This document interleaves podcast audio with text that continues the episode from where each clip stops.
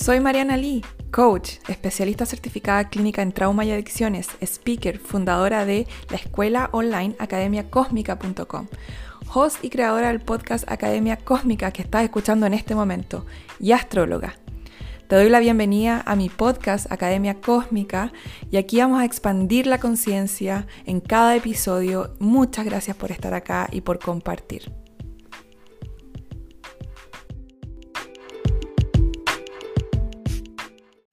Hola y bienvenidos a otro episodio del podcast Academia Cósmica. Hoy vengo a responder unas preguntas que me dejaron en Instagram hace unos días atrás. Eh, elegí ocho preguntas, pero voy a ir por parte. Y en este episodio voy a responder dos preguntas. La primera pregunta dice ¿por qué sientes culpa? Y la segunda pregunta dice ¿cómo logro perdonarme y cómo logro identificar mis traumas? Son como tres preguntas en una en todo caso. Pero eh, lo interesante es que la culpa y el perdón están muy conectados. Vamos a partir por la culpa, ¿ok? quizás me han escuchado hablar ya, pero si no, la culpa, generalmente las personas creen, tienen una tendencia a creer que la culpa es una emoción. Pero vamos a partir por la base de que la culpa es una creencia. Y la emoción detrás de la culpa es la vergüenza, la vergüenza de ser quien soy, ¿ok? Esto viene obviamente de la infancia, eh, cuando perdimos una de las dos necesidades esenciales, que es la autenticidad. La sacrificamos, nuestra autenticidad, el ser nosotros, para no perder la conexión o el apego con nuestra figura de apego. Y así fuimos por la vida volviéndonos completamente complacientes, que también es una respuesta a trauma. ¿Ok? Entonces, entonces, si la culpa es una creencia, ¿qué creencia es? ¿Qué creen ustedes? Ahí, por ahí que me están escuchando. Bueno, la culpa es la creencia de que si yo hago A, soy buena o bueno, y si hago B, soy mala o malo. Entonces, la culpa es como... Mm, ¿Se han fijado esos caballos de carrera que tienen como esas cosas que le tapan los ojos, ¿cierto? Y solo pueden mirar para adelante. No sé el nombre específico, me disculpan, pero eh, eso es la culpa. Esas cosas que tapan los ojos y solo puedo mirar para hacia adelante. ¿Por qué? Porque la culpa es un mecanismo de afrontamiento interno que generamos en la infancia para poder sobrevivir a trauma, ¿ok? Eh, en donde, en palabras simples, la culpa nos mantiene constantemente enfocados hacia afuera. Y al momento que nosotros tratamos de mirar hacia adentro, cuando yo empiezo a decir, hey, yo quiero ser mi prioridad, yo quiero elegirme, yo quiero amarme, cuando ustedes empiezan a practicar el amor propio, aparece la culpa. Porque la culpa te ayuda a sobrevivir.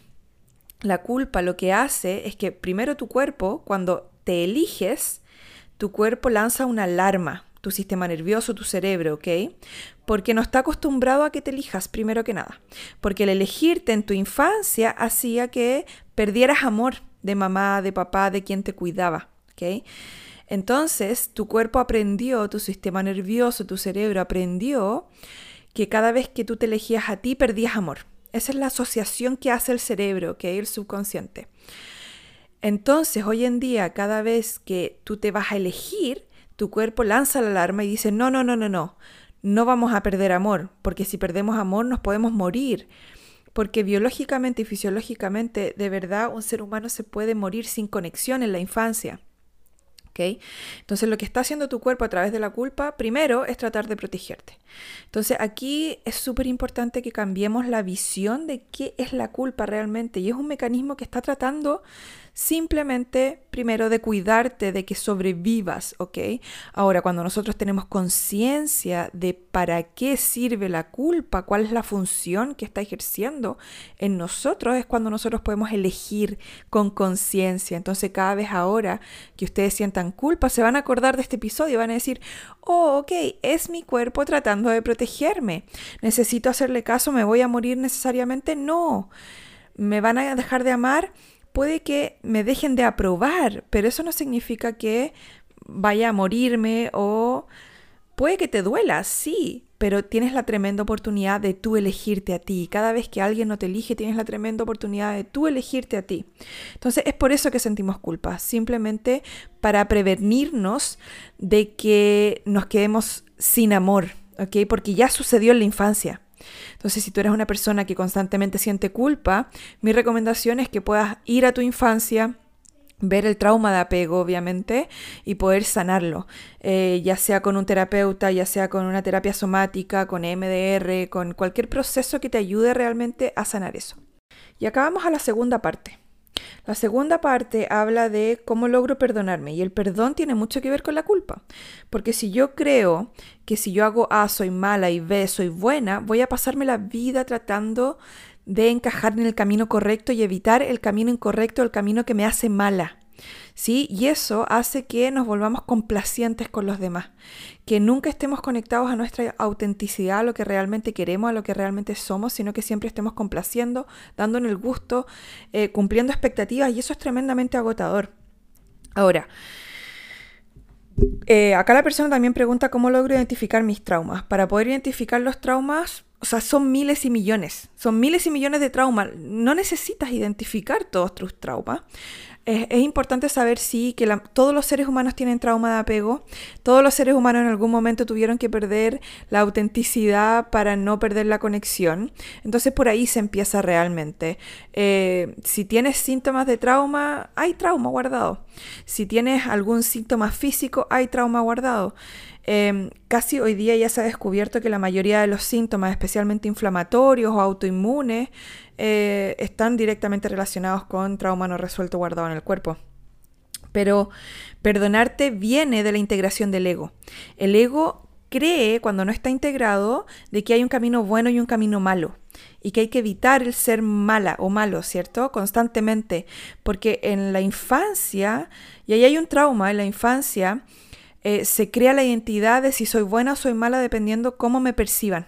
¿ok? Si por ejemplo mi papá eh, se fue de la casa cuando yo tenía cinco años y nos abandonó a mí y a mi mamá y se separaron, lo que el subconsciente de mí cuando niña o niño va a asociar es yo debo ser mala, por eso papá se va. Entonces, cuando somos niños, todo pasa por mí, para mí, porque estamos en un proceso de desarrollo de ego, especialmente entre los dos y los nueve años aproximadamente. Entonces, como el subconsciente asocia que todo lo que está pasando, que es negativo, está pasando por mi culpa, eh, ahí se empieza a generar una identidad de no soy suficiente y no soy buena o no soy bueno. Porque si el ego empieza a medir que me están sucediendo más cosas negativas que positivas, el ego saca la conclusión subconsciente de que yo debo ser mala o malo si me están sucediendo tantas cosas negativas o me están sucediendo cosas dolorosas. ¿Ok? Entonces ahí se genera esa identidad de soy mala o soy malo y es ahí cuando el ego empieza a crear la idea de la culpa, de la identidad de soy mala, eh, de no merezco, ¿cierto? Eh, de no soy suficiente y de que tengo que perdonar, perdonarme y perdonar a otros, ¿ok? El perdón en esencia no existe realmente, sorry que lo diga así de, de distendida, pero asimismo, como la culpa fue creada por el ego como mecanismo de afrontamiento para poder lidiar con trauma, el perdón también es una creencia eh, de que yo hago cosas malas y que tengo una identidad de ser mala o de ser buena dependiendo de lo que hago. Entonces ya es una identidad que está condicionada a mi comportamiento. Pero si nosotros lo pensamos, y si ustedes me han escuchado hablar hace un rato, todos los comportamientos que el ser humano tiene hoy en día, eh, son comportamientos adaptados a trauma. O sea, son comportamientos que los adaptamos para poder sobrevivir a trauma de infancia y para que no nos dejaran de amar. Entonces, ¿tiene sentido realmente que nos midamos a través de nuestros comportamientos? Piensen eso, porque realmente no tiene tanto sentido. Gracias por estas preguntas y nos vemos en el próximo episodio.